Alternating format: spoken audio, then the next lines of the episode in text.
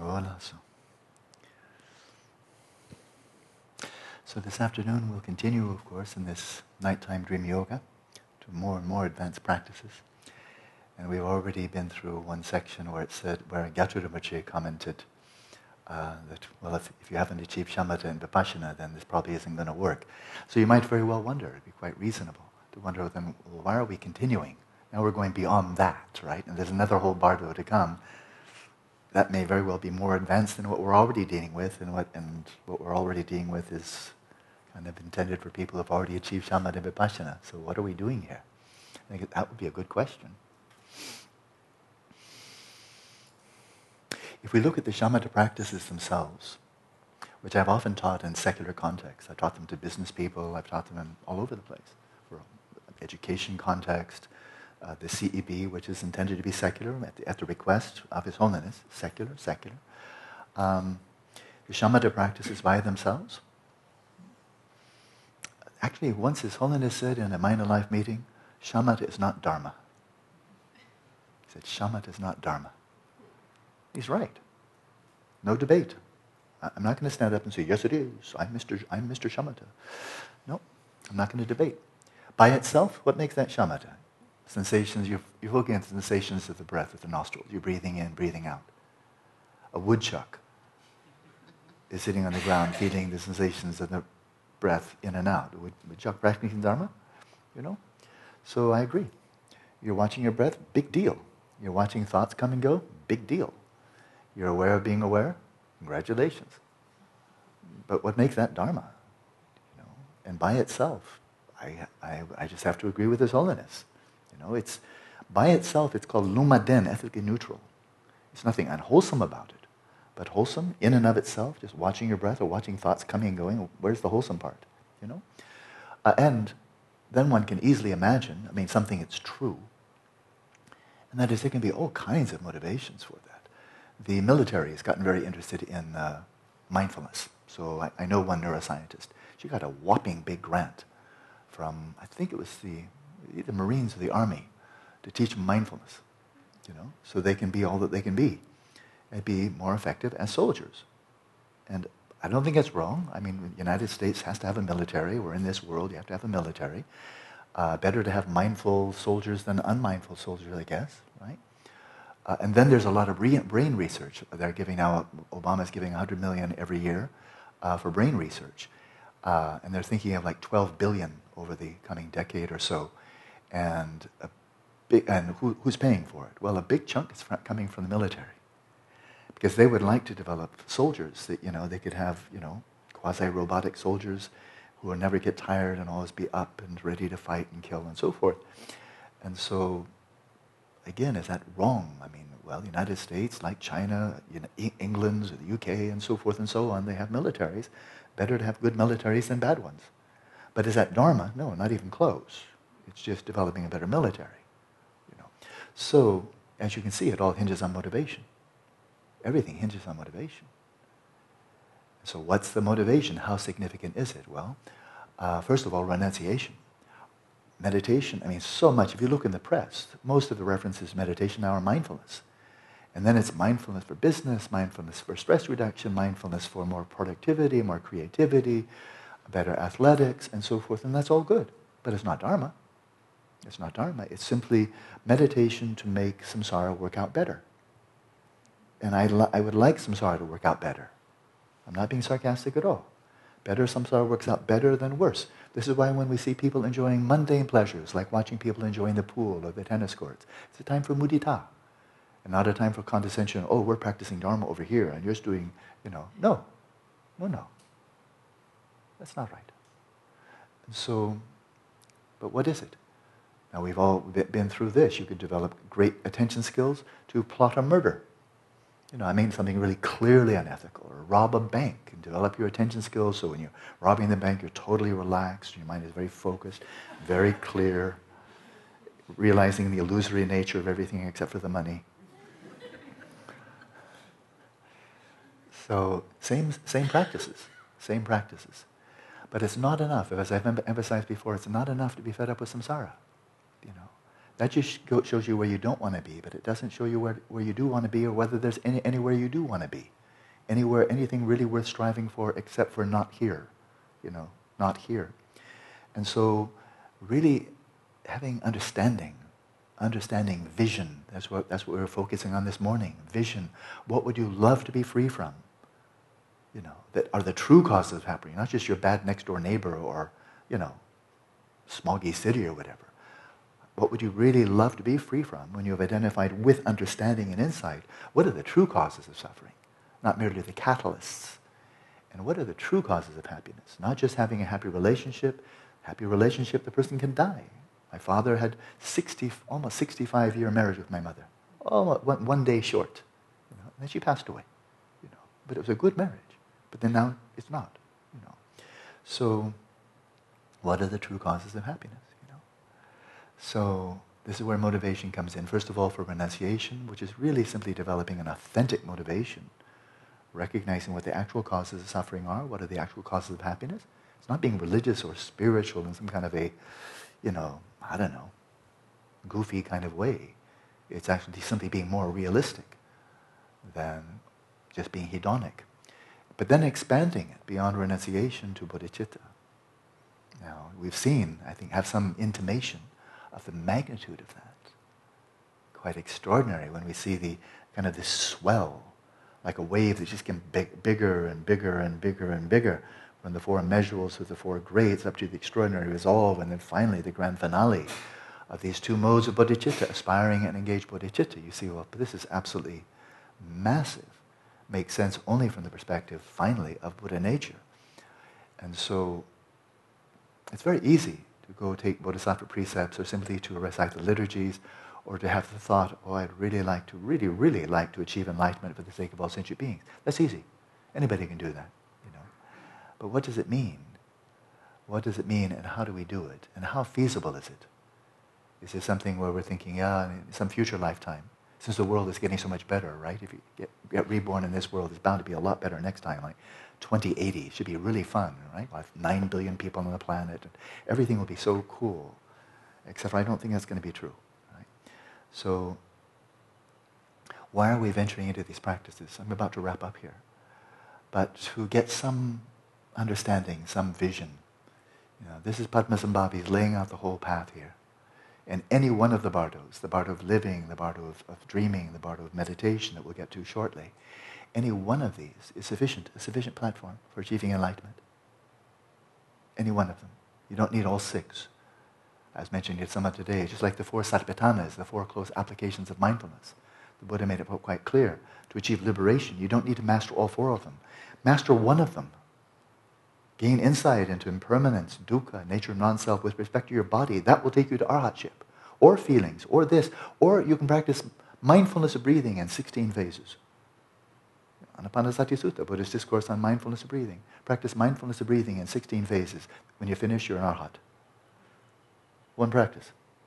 Then you're an arhat when you come to the conclusion. So, the richness of this material and the fact that some of it hopefully is not just totally bewildering. If so, then, well, that would be a bit too bad. At least you're getting some imprints. But I'm doing my very best to make this intellectually, conceptually accessible, intelligible, and so that you have some vision. Not that you have to believe everything I'm saying. I think you should be totally clear on that point. I'm not here to indoctrinate every, anybody, but I keep coming, coming back to this theme. Show where, where choices are that you never knew you had. A person who's never heard about lucid dreaming may never occur to them that maybe they could be awake in a dream because it sounds like an oxymoron, but I can't do, I can't go left and right at the same time. I can't be asleep and awake at the same time. Why would I want, I can't do that until you see, well, yes, you could, and here's how you might do it. And so as we venture into, and we'll go further today, we're just about to start, um, I'm simply following in the footsteps of my teachers, ones that I trained with for years, like Geshe Rabten and Gyatrul Rinpoche, and they emphasize for your daily practice, let the, the main part of your practice, something like 75, 80% of your practice, let it be right where your life is. So that when you practice, you see for yourself. This was really beneficial. You see your mental afflictions subsiding. You see virtue arising. You see the way you engage with other people, the way you handle difficulties. that really you're maturing, you're growing, you know, you're moving along in the right direction. Let 80% be there where, the practice makes sense to you, have confidence in it, it theoretically, it practically, you know how to practice it, the confidence there, and you see for yourself, this is good Dharma. This is like good food. It really nourishes. And then maybe 20, 25%. That can be for the practices that maybe you're not quite full grown into yet, but you can see, you can see the connection. You can see the connection from where you are. If this continues to mature, then this would be quite accessible. And if they mature in that, then that will be accessible, and that will be accessible. And yeah, when I'm there in the, in the third or the fourth vision of the direct leaping, uh, crossing over, yeah, the um, rainbow body, that should be quite accessible. and seeing how you fill in all the, all the spaces. You know, it's not that many spaces. It's not three countless eons of spaces. It's actually a relatively small number. Uh, and to have that vision, this, to my mind, this is what our world, in a way, needs more than anything else. We don't need a whole lot of bad news because it's already out there.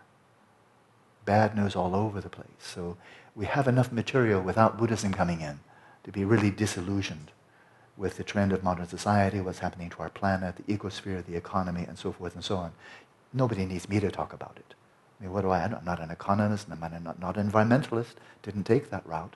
And so many areas. I'm not an educationist. I don't know all the details of modern education and so forth. But you don't need me for that.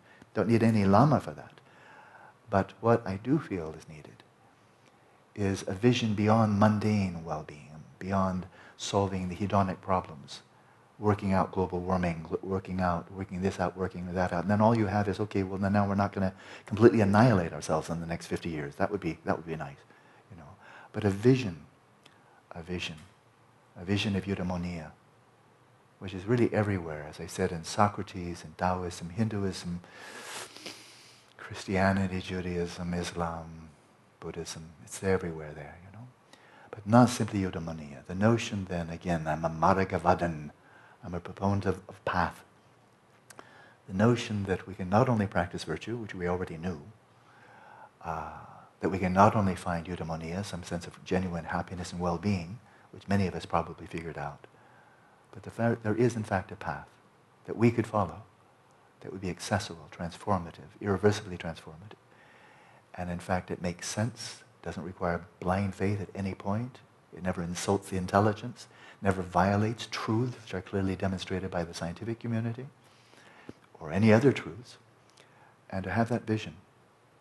And so 15, 20% of the practice, reading in that area, expanding your understanding, expanding the vision, putting kind of flesh and bone, maybe it's a not good analogy, but putting flesh and bone on the vision, that it has something tangible to it, not just a kind of a vague abstraction or abs- abstraction like, oh, wouldn't it be wonderful to be a an Arya Bodhisattva on the first bhumi, whatever that is, you know, but having a clear vision.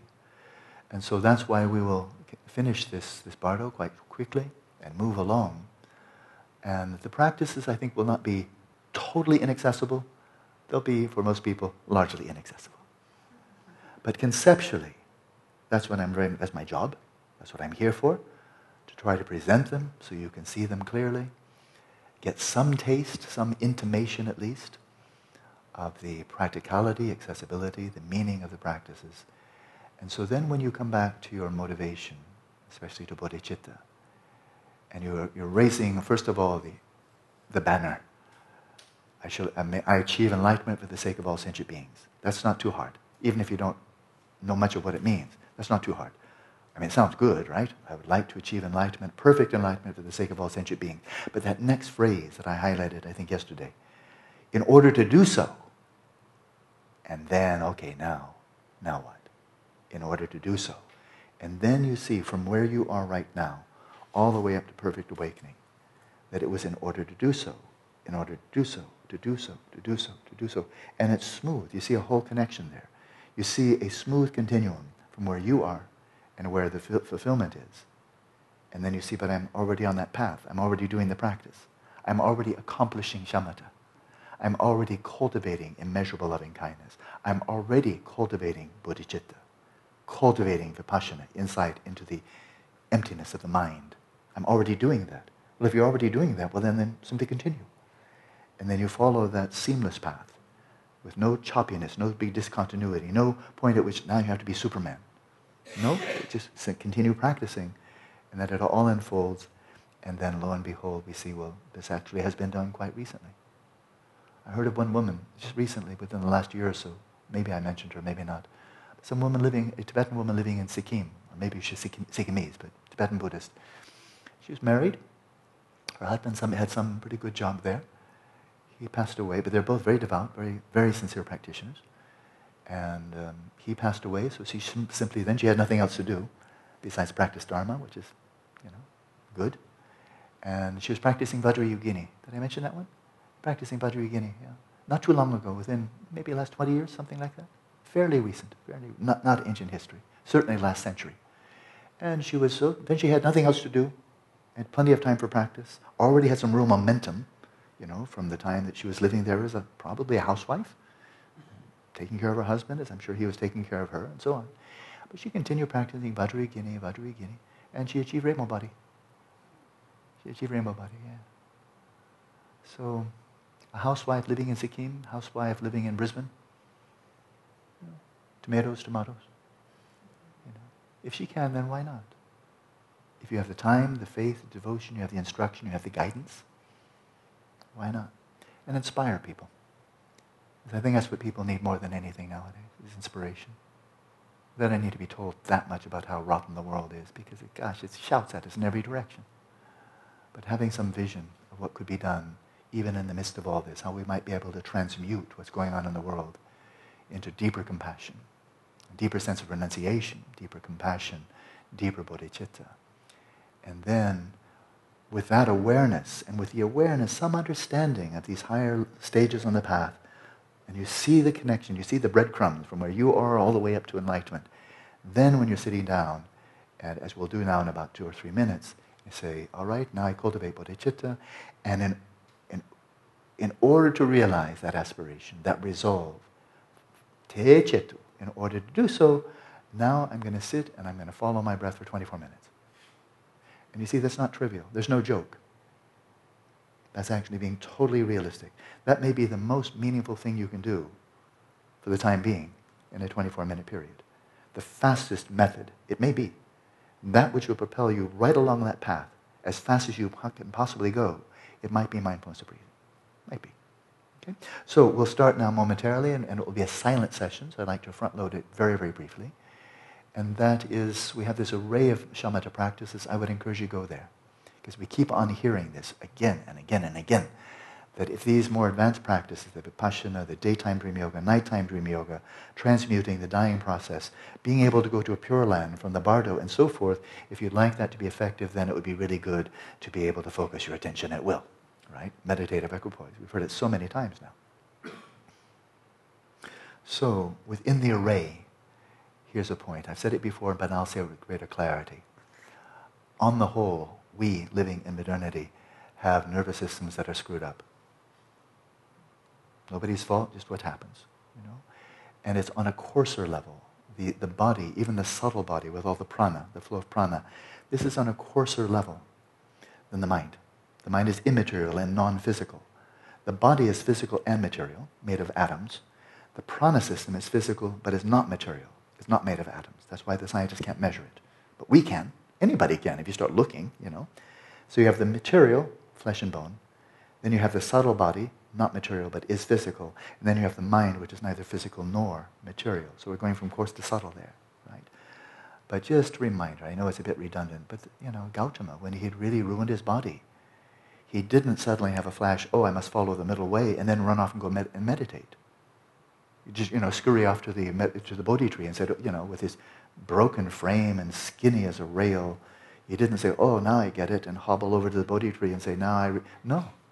He got his health back first. He got his health back first. And he achieved shamatha. That's what he did first. He didn't achieve shamatha on that night. He achieved that before. He did his homework. He did his preliminary practices. I think he had bodhicitta already. And then when his health was back, his motivation was there. His mind was serviceable. First jhana, achieved.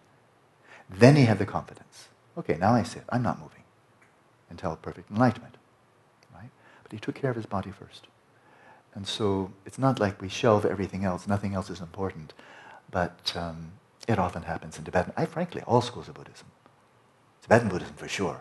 Theravada, not uncommonly. Zen, I don't really know, but I think so. That, you know, just kind of jump over the body. You know, this mind, mind is primary. Mind is primary. All phenomena, the mind precedes all phenomena, yada, yada, yada, yada. Mind, mind, mind, mind. Very good. But then if we don't take care of the body, we don't balance the body, then it is said everywhere in Buddhism. The basis of your mind is your body. The basis. Damage the basis, then the mind that arises independent upon that basis won't function well. So if we just keep on coming back until the work is done, in terms of establishing, settling the body in its natural state, where it is truly and at its core in a state of ease and looseness, relaxed, still, vigilant. And then we go to the big one, the breath. And when we're doing that in the supine position, for example, and stuff comes up, and it comes up a lot, it's not at all uncommon, that there you are totally mellowing out, and then some really nasty things start arising in the body. You know, it's not at all uncommon. I think I might have mentioned, I'm going on longer than, but I don't think this is trivial. Um, quite a number of years ago, I went to a solitary retreat, and there was a woman who at that time was about 70. Tell that story, yeah? And she, she, she took care of me in the retreat. She had a little small cabin, and I just taught her a bit of meditation. And she was meditating three, four hours, mindfulness of breathing, supine. And I was doing my thing over in the little cabin. And uh, she had nothing else to do. Again, she had no husband. She was uh, financially independent. Did I tell this story before? Oh, it's worth. It's worth. Um, virtuous woman, very very good intuition, very simple lifestyle. Had a few friends. It was out in the high desert. She had a few friends, um, but very very had a garden to attend to, and good health. Mind was clear. Said again, maybe 70 or so. And so I was doing my thing over there, and then I taught her, but she really liked it. So she started practicing three or four hours a day in the supine position and just mindfulness of breathing just mindfulness of breathing. And I was there for six months, quite strict. And she was not strict, but a very contemplative way of life, virtuous mind, and then meditating three or four hours a day. And she told me that as she would be lying there practicing mindfulness of breathing, sometimes her whole body would be racked by pain, really intense pain, come up in surges. And then it would move on through, and then something else would come up. And one, but it would just be kind of like this, this scene where dramas would be played out somatically, one thing after another, surging up and then moving through and surging up, mostly somatic. I don't, I don't recall her saying big emotional upheavals. I don't remember any of those at all, actually. But somatic, big time. And so the six months went by, and she told me that before the six months period, uh, that she would gather with a few other elderly friends of hers and they would gather like once a week or so and just chat, have tea or whatever, and they would commonly talk. These elderly ladies, 70s, 80s, talk about their pains, their rheumatism, their arthritis, their this, their that. You know, they would chat, have tea, and talk about how bad their bodies felt. You know, it'd be kind of, what else would you talk about? I mean, kind of like, this is, what's ha- this is the big thing on my horizon. What's that? Oh, yeah, me too. You know, and they talk about it. But as the six months went by, she said she just found she had less and less to talk about from her perspective. And by the time the six months was over, um, the best phrase is I just observed her and her physical movements and her demeanor, her facial expression, her voice. The word that comes to mind is girlish. Girlish in a very nice way, nothing childish. But there was a lightness, a buoyancy, a cheerfulness, um, you know, like a really happy 20 year old. Now, her body looked more, more or less the same. We're not talking about an anti, anti-aging process here. But she said her body felt so much better, really light and buoyant. And she came and visited Vesna and me in Santa Barbara several months ago. And this is now, that was years ago, more than 10 years ago that I was in that retreat. And the same thing. There was just this kind of lightness, a cheerfulness, joyfulness, and really loving her practice. And she's primarily just relying on her own intuition now. Well, she just, I, I listen within and I get everything I need. You know? So it's just one anecdote. I'm not presenting that as scientific evidence. But what occurred for her, um, it's all just a simple practice. I wasn't zapping her with some special vibrations or anything. You probably didn't think that anyway, but if you did, you're wrong. Yeah. Just doing the practice. She's just doing the practice, and it's just this very gentle, basically the infirmary. And then everything was happening. And then she, if she's looking around for somebody to thank, well, she, thank you. You know, just not me. Look right down at her chest. Well, that, that was well done. Well done. So it's a long, long, long-winded way of saying, please don't overlook the body. The body probably needs your attention. There's probably more work to be done in just balancing, soothing, calming, mellowing out your whole nervous system. And how's that going to show up? In your breathing. In your breathing. So tomorrow is data collection day. I'll make sure the internet is on again. Is, is it on now or is it not? Anybody know? It's not. Okay, then I'll make sure it's turned on. But um, if we follow the teachings of the Buddha there, breathing in long, breathing out long, I would suggest again, very briefly now, that's a time really for working out all the kinks, working out the kinks. And at some point, then, if you find that it's not really even so much whether it's shallow or deep breath, but that you slip into a more of a continuous, ongoing flow of respiration where it's short breath in, short breath out. It could be deep, it could be shallow. But if you find kind of a constant frequency, uh, and it's short, relative, relative to your normal breathing, it's short, and it keeps on coming back to that short, pay attention to that. That may be really significant, or really deeply, deeply, deeply healing, balancing, soothing, calming your whole prana system. Right? Because that's it. The Buddha gave so few instructions. He could have, he could have given a thousand pages on this. He had time. You know, nobody would have interrupted him. You know, here's, here's the stage 113 of mindfulness of breathing. He could have done that. But he did it in four, four phrases.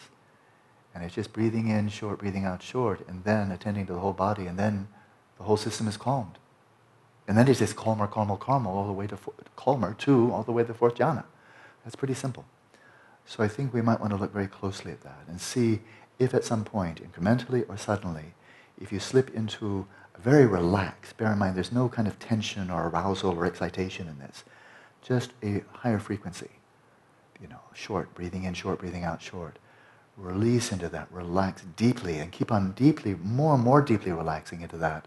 And as much as you can, without pushing or forcing, see if you can simply maintain an ongoing flow of mindfulness of that ongoing sinusoidal, relatively fast rhythm of the in and out breath. Okay? So, that said, please simply choose your own method, and let's have 24 minutes, and I will simply keep the time. It will be silent meditation.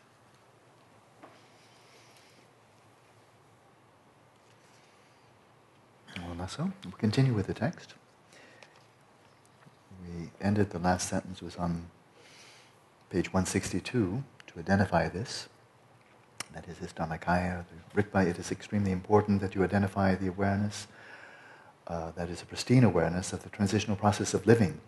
And you know about that, the shamatha, the vipassana, right into identifying pristine awareness. For that realization is crucial for this realization of the clear light in the transitional process of dreaming. In other words, this is something of a foundation. That's what he's saying here, is that some glimmering, some insight, some, some sense, some experience of the Rigpa through your practice of the Shamatha Vipassana track then launches you or provides you kind of a basis for gaining that kind of realization and going deeper in the dreaming state. Then we move up to the top of page 164. To apprehend the clear light, and again you should know in this context, clear light is synonymous with Rigpa, or pristine awareness, to apprehend the clear light in the nature of ultimate reality, Okay, that's dharmata, again, just to repeat that. Dharmata, which is equivalent to dharmadhatu, emptiness, nirvana. To apprehend the clear light in the nature of ultimate reality, you nakedly identify pristine awareness. You, you who nakedly identify, nakedly means directly, non conceptually, without mediation. You who nakedly identify pristine awareness should position your body as before, subdue your awareness, calm that is, calm the mind, and in vivid clarity and emptiness. And again, nowadays I would always say luminosity. It's the same word, but the luminosity is it's, it's better. Luminosity and emptiness, that's the pair, rather than simply clarity and emptiness. So in vivid luminosity and emptiness, focus your awareness at your heart and fall asleep. Okay, so there you are lying in the sleeping lion's posture. When your sleep is agitated, do not lose the sense of indivisible luminosity and emptiness. Now, the luminosity, of course, is the luminosity of your awareness, and the emptiness, for starters, would be the emptiness of the substrate. But then, as you're going deeper, deeper, deeper, and you're cutting through the luminosity of your substrate consciousness, you cut through to the luminosity of pristine awareness. And likewise, in so doing, you cut through that sheer vacuity of the substrate to Dharmadhatu. So when your sleep is agitated, do not lose the sense of indivisible luminosity and emptiness. So fall asleep in that mode. And then when you are fast asleep, so you see what you've done here is you've kept your light on all the way through. That is the light of awareness. That, you know, there's our mudra, that little single finger. You've kept the light of your awareness on. You've not lost cognizance in the whole process of falling asleep, which is exactly analogous to maintaining your lucidity, your cognizance, as you're following, falling through the dying process. It's very similar. So when you are fast asleep, okay, fast asleep here means you've got you've slipped into stage four non-REM sleep, into dreamless sleep. If the vivid indivisibly luminous and clear light of deep sleep is recognized, the clear light is apprehended. Now, again, this is assuming that you already have some, some taste, some flavor, some sense, some insight into Rigpa already. And here it is, just by the, you're catching a wave, so to speak. The wave is the implosion of your senses, the mind imploding into the substrate consciousness, but you're bringing with it some previous experience or insight into Rigpa. And if you maintain just that ongoing flow of your awareness of luminosity and emptiness as you're falling asleep, then you can cut right through to Rigpa. So you see, it's all one trajectory. One trajectory. So, one who remains without losing the experience of meditation all the time while asleep. So imagine that you fall, imagine you have a nice long sleep, like eight hours, and you fall asleep, you fall asleep lucid, lucidly, go right into lucid dreamless sleep, experience the clear light, and then after some time, then maybe you have a dream. Well, then you're a tulku in that dream, of course. You're born right into the dream knowingly, and then you're practicing dream yoga. Maybe you're visualizing Buddha fields and so forth. And um, why, why not? Maintain pure vision and all of that. You know, do state regeneration when the appearances are there. And then, when you're ready, then just slip right back in. You go into dreamless sleep, realize Rigpa again.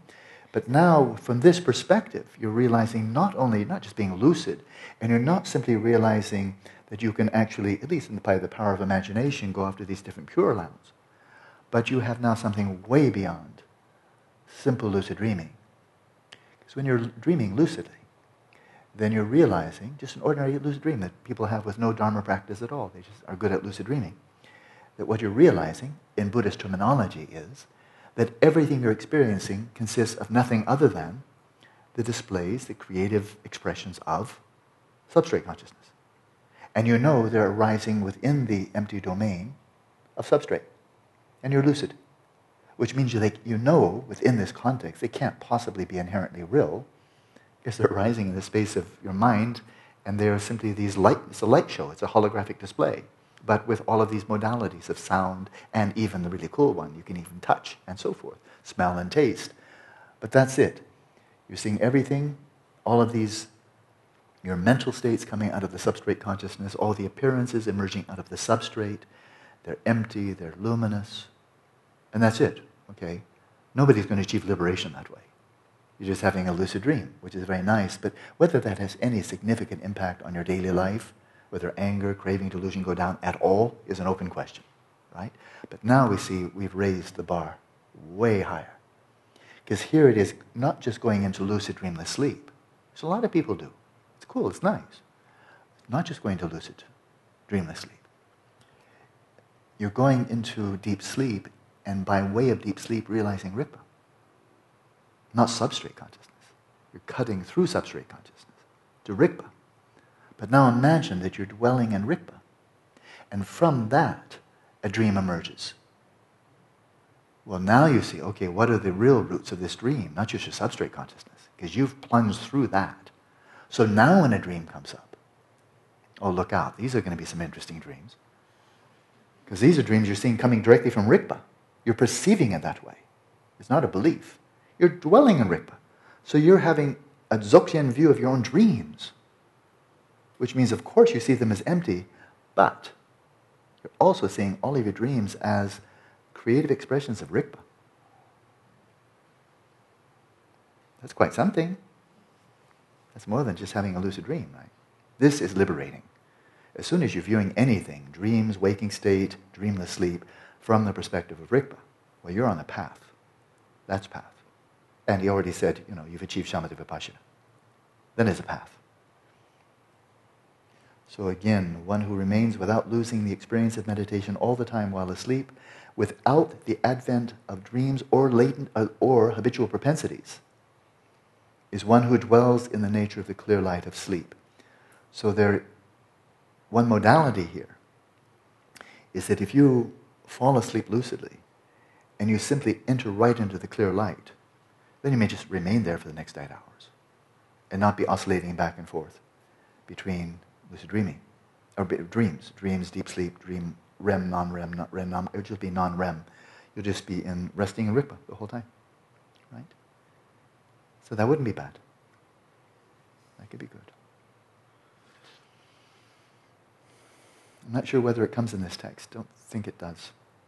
But elsewhere, it speaks of the progression. I just translated the text from the Pema Lingpa tradition, and it speaks about dreams. And how people of different stages will have, will have good dreams, or then they'll recognize their dreams. They'll recognize their dreams. They'll recognize deeper, deeper. And then there comes a point at which, and it's quite far, it's way up in Tögal, the direct crossing over, uh, very far along that path, you don't have any more dreams. Because the dreams, fundamentally, they're coming, there are exceptional dreams, but overall, dreams are coming from the catalyzation or the germination of habitual propensities. It's karma, you know, it's imprints. But As you go so deep, you're transcending that. So then they don't have any more dreams. It said the Buddha, in all schools of Buddhism, says the Buddha never dreams. Has no dreams. Right? It's okay. You won't be disappointed. So, such a person is one who dwells in the nature of the clear light of sleep. So outside, you just look like you're sleeping away. You might even be snoring. Who knows? I don't know. But inside, you're simply resting in Rigpa. That's one session. You might be wondering, there's more? well, there is. So we go right over to page 165, read a little bit more. Integration with the clear light of the elements. So here's something fascinating, and you'll see, for those of you, I know a number of you have fairly extensive background in Vajrayana Buddhism, probably had teachings on the dying process. Uh, there's some very good books out, they've been out for years, on the dying process and how the various elements collapse. Uh, earth into water, water into fire, fire into air, air into space, space into consciousness, and then and then on to clear light of death, right? There's the basic sequence. But it's really spelled out in a lot of detail and there's some very good, I've not done any of this translate, well, not elaborately, but there's some very good books to lay that out in a lot of detail. So they're easy to find. But here's a short version. But what we're looking at here is the parallel. The parallel of the falling, falling asleep process and the dying process. And it kind of makes sense because both of them are taking right to the substrate consciousness. Both of them entail a withdrawal of all of your physical senses from the environment and both of them entail the activities of your coarse mind dissolving away. Okay? In the dying process, that tends to be irreversible. The sleeping process, generally not. So, integration with the clear light of the elements. At first, when you fall asleep with your forehead covered with warmth, okay, so warmth comes to the forehead. Uh, earth is dissolving into water. Now, what this means, I'm just remembering because I had fairly extensive teachings in this. Uh, when it speaks, of course, it's earth element. Earth element is, uh, it's within this phenomenal world, so we're not talking about carbon or iron or you know, it, things that modern chemistry has discovered. There's no competition here. It's a, it's a different way of viewing. Uh, we're speaking here of just the elements of subjective experience. The element, I wouldn't even say that. It's the elements of our loka, phenomenal world, in which when I knock the, the table, I'm experiencing the earth element. Okay? And f- contemplatively speaking, uh, Chinese and ancient Greeks and Indians, Hindus, Buddhists, and so forth generally found five elements was sufficient. And that's there's earth element. And then I touch my tongue and I'm experiencing the fluidity and moisture, there's water element. And then I can feel the warmth in my body, there's, there's the fire element. And I'm moving my hand and there's the air element and I'm experiencing space all around and there's the space element. And that pretty much covers everything. So it's just, it's not, it's not in competition with. You don't try to say, well, are the, the heavy metals in the earth element and what about what you don't do that just kind of that's a different discipline it has its own strengths extremely good that's why we have cell phones not knowing about the five elements but knowing about silicon and all that kind of thing and the, this is very good for contemplative transformation so what this means though when he says earth is dissolving into, into, into water uh, and that is the here's what it said nupa the power the potency of the earth element the potency of it is dissolving into the earth, into the water element. The potency, not the earth element itself, right? And then the potency of the water will dissolve into fire, and so forth. Okay. So, when you fall asleep with your forehead covered with warmth, earth is dissolving into water. At that time, train in the vivid sense of luminosity and emptiness. So we're going to see this theme all the way through, right? And focus your interest in at the heart. Focus your interest, your attention at the heart. So you know what that's all about. Because when you're, when you're, just to reiterate this point with a little bit more detail, and that is when you're falling asleep, when you're dying, when you achieve shamatha, in all of these cases, the prana associated with the mind converged in the heart chakra, right? And then when they are there, when they really dissolve there into the heart chakra, that's when your coarse mind has dissolved into substrate consciousness, right? Or even into the substrate. But now, speaking a bit poetically, the inner sanctum, the holy of holies, whatever, uh, of the earth, of the, of the heart chakra, is this indestructible bindu. And you find that throughout all of Vajrayana. You don't find it in Sutrayana, you certainly don't find it in the Pali Canon. But this indestructible bindu, bindu is like an essence, an orb, pure energy, hy- hyper energy. It doesn't translate into anything we have in English, that's why I just call it a bindu.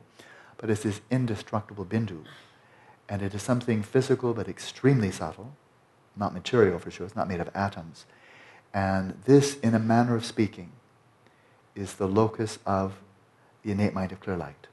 That comes up a lot in stage of completion practice, in the, in the Gelugpa, Sakya, Kagyu tradition, the new school, new translation schools will speak more commonly of the innate mind of clear light, Dzogchen, refer to Rigpa, primordial consciousness, this is its locus, in a manner of speaking, and it's right there in the center of the heart chakra.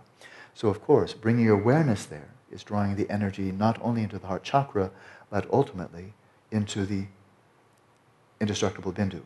When the energies dissolve from the heart chakra into the indestructible bindu, that's when your substrate consciousness has dissolved, melted into Rigpa. So if you're in the dying process, that's when it dissolves into that. That's when you've passed through the, uh, the um, dark near attainment or the blackout phase, after the various divisions arises, the white, the red, and so forth, goes into the blackout, and then following the blackout, which is comparable to shamatha, and it may be lucid, maybe not, it depends on you what you've done before you died. But right after that comes the clear light of death. That's what the yogis abide in, when the body's not decomposing, and that's when the substrate consciousness has melted into, dissolved into the clear light of death. So for most people, it's very brief just a time of radical disorientation. And then they're off into the bardo of dharmata, of ultimate reality. They'll probably be disoriented again. That's relatively short. And then they're into the bardo of becoming. They'll hang out there for a while. And in most cases, if they've not had some dharma instruction, it's just more confusion. So it's not that pleasant. It just goes from confusion to confusion to confusion, from subtle to coarse. But that's what he's talking about here. But now we're finding a little miniature replica the facsimile in the falling asleep process. Okay? And so just as you like to be lucid as you're dying, so that when you do come to that dark near attainment, if you've achieved shamatha, then you can probably just dwell there for maybe even hours. Just dwell in your shamatha without yet going into the clear light of death. But if you get there and you're lucid and you've had some experience of rigpa, then when the bottom falls out of that and you slip into the clear light of death, then you have a very good chance of sustaining that as well. Okay? So, at that time, I'll just read the last sentence again. At that time, train in the vivid sense of luminosity and emptiness and focus your interest at the heart. Then, when consciousness sinks, consciousness sinks. Water is dissolving into fire. And at that time, do not lose the vivid sense of luminosity and emptiness. When the mind becomes agitated, fire is dissolving into air. And at that time, too, train in the vivid sense of, the, of luminosity and emptiness. So this is, again, exactly the sequence as when you're dying. Falling fast asleep. Well, this means, it means into dreamless sleep, right? Analogous to falling into that dark near attainment, the sheer blackout, loss of consciousness for most people, just like when most people fall into deep dreamless sleep, they're not aware of anything. So falling fast asleep corresponds to the air dissolving, the air element dissolving into consciousness. This, by the way, is, is vijnana, which is conditioned consciousness. Conditioned consciousness is among the five skandhas. Okay? That's a rather important point. So the air dissolving into consciousness, and at that time, too, clearly and vividly focus on the heart without losing the earlier sense of luminosity and emptiness. So you're seeing a real refrain here. Then the state of dreamless lucidity corresponds to consciousness dissolving into the clear light. So it's all really clear, isn't it? You've just passed through the shamatha phase, substrate consciousness collapsing, and this is a clear light of death, a clear light of sleeping, analogous to clear light of death. Now, most people just whisk right through it, never notice it. You know, they sleep right through it. But the whole idea here is to pass through the whole process lucidly, vividly, maintaining the flow of cogn- cognizance. So then the dreamless lucidity, then the state of dreamless lucidity corresponds to consciousness dissolving into the clear light, and at that time your sleep will lucidly remain in luminosity and emptiness that is unborn and devoid of recollection. So as soon as it, says it's unborn, that can only have one meaning, right? Cannot possibly mean substrate consciousness. It's conditioned, rises to independence upon causes and conditions. It's only one thing. It can only be rigpa. And it's devoid of recollection. recollection. This is mindfulness. This is mindfulness. This is the mental factor of mindfulness, right? Well, when you're in the substrate consciousness, you remember, this is kind of cool, isn't it?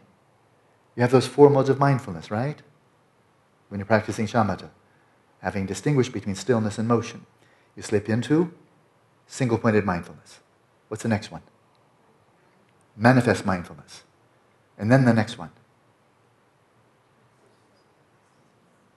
Absence of mindfulness. That's when you slip into the substrate, right? slip into the substrate. You've almost achieved shamatha. And then you invert your awareness in upon itself, and now it is called self illuminating, self illuminating mindfulness, right? So now you're vividly, brilliantly, radiantly awake, resting in your own substrate consciousness, illuminating the vacuum of the substrate. But there you are, right? Now you recall that absence of mindfulness. Absence of what kind of mindfulness? Absence of mindfulness of the coarse mind You've lost your mind. You'll get it back, don't worry. When you come out of Shama, it'll be right there waiting for you. But for the time being, you've gone too subtle for it. You've gone too subtle. At least one person here is a scuba diver. So you imagine going down, down, down, and after a while, if you things just can't go down with you. They have too much air in them, so they'll stay up. You go deeper, deeper, deeper, but some things won't be able to go deeper. They have too much air in them or whatever. They're going to stay superficial. And so your mindfulness, that is one of the mental factors of your coarse mind, that can't, keep on, that, you, that can't come down with you. You have to kind of say, well, bye, I'll catch you later. And it stays up there in a manner of speaking. I mean, just, you know, it's metaphor. But then you're slipping into that absence of mindfulness, where the mindfulness, of course, mind has been left behind. Of course, it's not waiting for you, it's just dissolved. It's gone dormant, latent. And now you've slipped down. So you go through that phase where the mindfulness of the coarse mind is no longer there.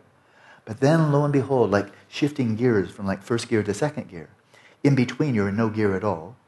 That's absence of mindfulness. And then you get into second gear, and now another type of mindfulness comes in. That's the mindfulness of the substrate consciousness, subtle mindfulness, self illuminating mindfulness. Now, from that perspective, if you wish, and this would be an incredible experiment, then if you wish, you may take that mindfulness and say, oh, this little light of mine, I think I'd like to direct it to the past and see if I can illuminate where was I a year ago today? And see if you can illuminate that. Things that you normally couldn't possibly remember in your ordinary mind because there's too much clutter, too much noise. But now you're beneath all the. I have an image I'm trying to find. It's like a swimming pool full of garbage. You're, you're just beneath all the garbage, all of the sedimentation, all the junk of your mind. You're just beneath that. You're into, into the clear blue step, clear blue depths, the luminous clear blue depths of your substrate consciousness. There's nothing between you and your memories. There's no junk. You know, there's no junk, there's no agitation, there's no junk. So you direct your attention, boom, you should be able to target it. And now you're using that mindfulness. And you literally are recalling, okay, what did you have for breakfast two weeks ago? Where were you a year from now? a year, a year ago, boom. And you highlight it. And because you're there focusing from the substrate consciousness and the imprints of these memories are in the substrate consciousness, then they're right next door. So you should have phenomenal memory from that perspective, including penetrating right back through this lifetime to preceding. Right? But you're still operating out of mindfulness, mindfulness of subtle mind. But now here we're talking about unborn. Well, then you know, you've cut through. So now you've left something else behind that conditioned bliss, luminosity, non conceptuality of the substrate consciousness, and this self illuminating mindfulness of the substrate consciousness, bye bye. Gone. You slip down to another domain, which is now in the fourth time. In the fourth time. Which means, you, everybody, I'm sure, you remember the image that I gave of, of that forklift going up and seeing that, through that little narrow sliver of the present moment and there's the past over there, and there's the future over there. The past is gone, the future hasn't happened yet. But there's that one sliver of light. Well, at least that's happening. That's the realm of actuality. I get it. That's the present. That's a present until you get right next to it, and then, wow, the present just vanished. The sliver vanished. The crack in the ceiling vanished. There's no crack in the ceiling. And from that perspective, there is no past, present, or future. And therefore, if there's no past, present, or future, there's no recollection of anything. Therefore, it says, unborn and free of recollection, free of mindfulness. Now you're beyond that self illuminating mindfulness, which is conditioned and it's within time. If you recognize the luminosity and emptiness of that occasion, now that occasion is, of course, Rigpa. So it's the luminosity of Rigpa and the emptiness of the Dharmadhatu. If you recognize that, which is free of the intellect, totally transcending the conceptual mind, totally transcending all conceptual categories, the eight conceptual extremes of existence, non existence, coming, going, and so on, truly transcendent. If you recognize the luminosity and, emptiness of that occasion, which is free of the intellect, which transcends, well, just that, free of the intellect, this is called recognizing the clear light. Okay, welcome home. That is similar to the dissolution of consciousness into the clear light at the time of death. So you can see what a magnificent preparation this is. Run, run this dress rehearsal a few times. And then you'll be one of those who'll be very confident. You know, be very confident that when you're going to die, well, you're, you're, you're, like a well-trained actor. You've done the dress rehearsal so many times that you say, oh, I'm on tonight. I, maybe you're the understudy. And then they call and say, hey, the, the, main, the main actor is sick tonight. You ready to go? Absolutely. I've been waiting. I'm ready. Let me at him. I've done so many dress rehearsals. I know, I know. Let me at him. I'm ready to go. Have that type of attitude towards dying. Ready to go. All systems go. Prepared well. That'd be good. So if you have other priorities in this lifetime, you should attend to those. But I think this is pretty important. I think there was took a delayed reaction for that chuckle to come, but I was hoping a bit bit stronger also. But uh, this is clearly how do you say a dream, because otherwise I would have controlled you and just made everybody laugh. Okay. So c- continuing. That is similar to the dissolution of consciousness into the clear light at the time of death. So, this training for the intermediate state between death and rebirth, this is training for the intermediate state between death and rebirth the present recognition of the dream state, the present recognition of the dream state is the real training for the intermediate state. And that is the second session. So, As we are now moving into the final two weeks, I would like to make sure tonight relatively short, but I didn't ramble that time. I kind of made sure, you know, time is short, and time for some questions or comments. And I'd like to have them be totally focused on material here. There's so many interesting things we could talk about. Practice first. So if we have a roving mic- microphone, anything coming up where I might be of some service, an observation you'd like to make, question, point of clarification, we have two weeks, and I hope you'll fulfill my aspiration that you'll leave here with confidence. So that's what I'm here for. We'll start with Kim.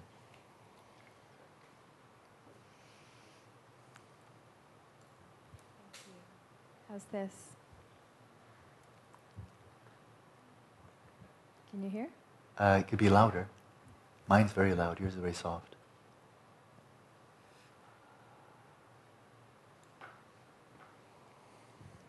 How's that? That sounds better. Okay.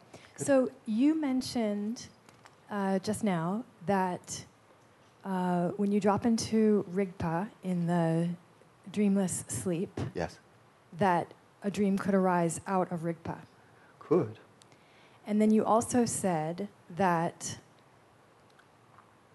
anything in the substrate that becomes a dream is Can we have habitual propensity? is habitual pattern. So, and once there are no more habitu- habitual patterns, then there are no more dreams. So, how does a dream arise out of Rigpa? Yeah, it's called dagnang, pure vision. Pure vision. And that is Dudjom Lingpa, when he was having his many extraordinary number of um, teachings, not from an appearance of Padmasambhava, or Mandarava, or Saraha, or Longchenpa Rabjampa, and so forth. If you look at the, I mean, you must have seen it, Buddhahood without meditation. I mean, he had a lot of extraordinary teachers. Most of them passed away. But nevertheless, when he, I will say this out of faith, why not? I believe what I believe. He was not simply having appearances in his dreams of Saraha, Longchenpa, Avalokiteshvara, Padmasambhava, and so forth. He was actually having experiences. They were actually, he was actually encountering the Buddha, like Tsongkhapa having pure vision of Manjushri. And so these visions, if you read his beautifully translated, um, what's it called? Crystal Mirror? What's it called? Not Crystal Mirror. Clear Mirror. The- His, his autobiography, uh, beautifully translated, by the way. Uh, that gives an account of a number of his, I'm almost certain there must be dreams in there.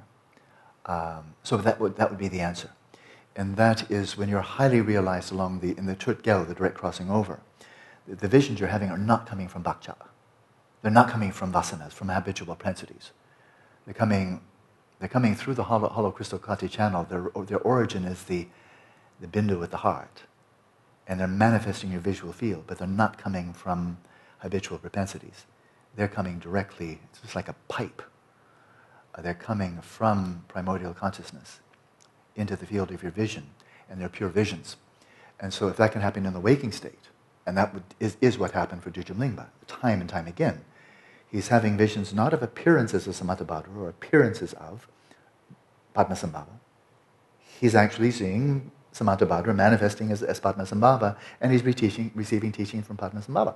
Okay? There have been many, many cases of that. And so those teachings that he received uh, were not coming from his habitual propensities. They're coming from a much deeper source. Well, if that can, and but they're visionary. I mean, they're really like dreams. He describes them in detail, you know. But if that can happen while in the, while, while in the waking state, then why on earth, why not in the dream state? So this is why I say um, um, I, I sometimes just throw in a little, a little caveat, by and large, or in normal dream. Uh, in the normal dream, whatever's appearing in our dreams is coming from our own substrate. But now, what about? What about those cases for, for which I think the evidence is very compelling? Uh, in context, not in, a, in the context of, let's say, modern science, which is dominated by materialism, but let's say the context of Tibetan Buddhism, that context. It's another context. Um, I think there's very strong evidence that people do in dreams, and, and even if they're not highly realized, uh, have dreams of that entail remote viewing, knowing, having this strong premonition that a loved one has died and a loved one lives 3,000 miles away, or that something's going to happen, and lo and behold, then it does happen. And so when these type of dreams happen, and, and it can come just out of settling the mind into natural state, you might start having flashes of you know, psychic ability, extrasensory perception, then these are clearly not coming, they're not coming from imprints in your mind stream. The imprints in your mind stream are all from the present to the past, but you don't have any imprints in your mind stream from the future. Because your substrate consciousness is an arrow through time and it hasn't gotten to the future yet. So it's, it's a train that's holding, uh, like, you know, like a train. I mean, this is really clunky imagery and it invites reification, which we shouldn't do. But what's stored in the substrate consciousness is what has occurred up to now, but not in the future. And moreover, not now and distant in space, because your substrate consciousness is located where you are. Right? So, therefore, where's this information coming in from? Well, the space of your mind is porous. It doesn't, you know, it's not cellophane, it's not titanium, it's not, doesn't have lead contours. So, due on this relative level, due to these very, very subtle karmic connections, karmic connections, and the interrelatedness, the pratitya samutpada, the, the, the weave of intersubjectivity, of collective karma, strong karmic connections, and so forth, then you may, even as a relatively ordinary person, have information coming into your dream that is not simply coming from the germination of mental imprints in your mind stream. You may have past life recall. Good, that would be germination of imprints in your mind stream. But you may have other information coming in. And then the more pure the mind, the more pure the mind is, then you may actually have an authentic vision of the Buddha, or Tara, Manjushri, Avalokiteshvara, or what have you, and get teachings that are literally from the Buddha's mind to your mind. These two are not coming from the habitual propensities. Okay? So there's a lot of nuance there. Good question. Yeah. Hola, so it's six. Why don't we finally show up on time? So, but I'm going to make a point. We, do, you know, we have about 20 pages to go, and I think I'm going to make a point now for the last two weeks, especially, not to go on so many excursions. Uh, try to be really just give more of a little bit tighter, more focused commentary on the text. Uh, so we'll have my, my, my wish, I won't say promise, is that each night now, from now on, we'll have time for discussion. Okay? That was a juicy one, so that was good. That was worth the time we spent on it. Okay? Good. So now you know. There's your night's work. You know, I hope to see you tomorrow morning as Vidyadharas. And then I'll be then we'll swap seats and I'll be listening with palms pressed. Have a good dinner. See you tomorrow.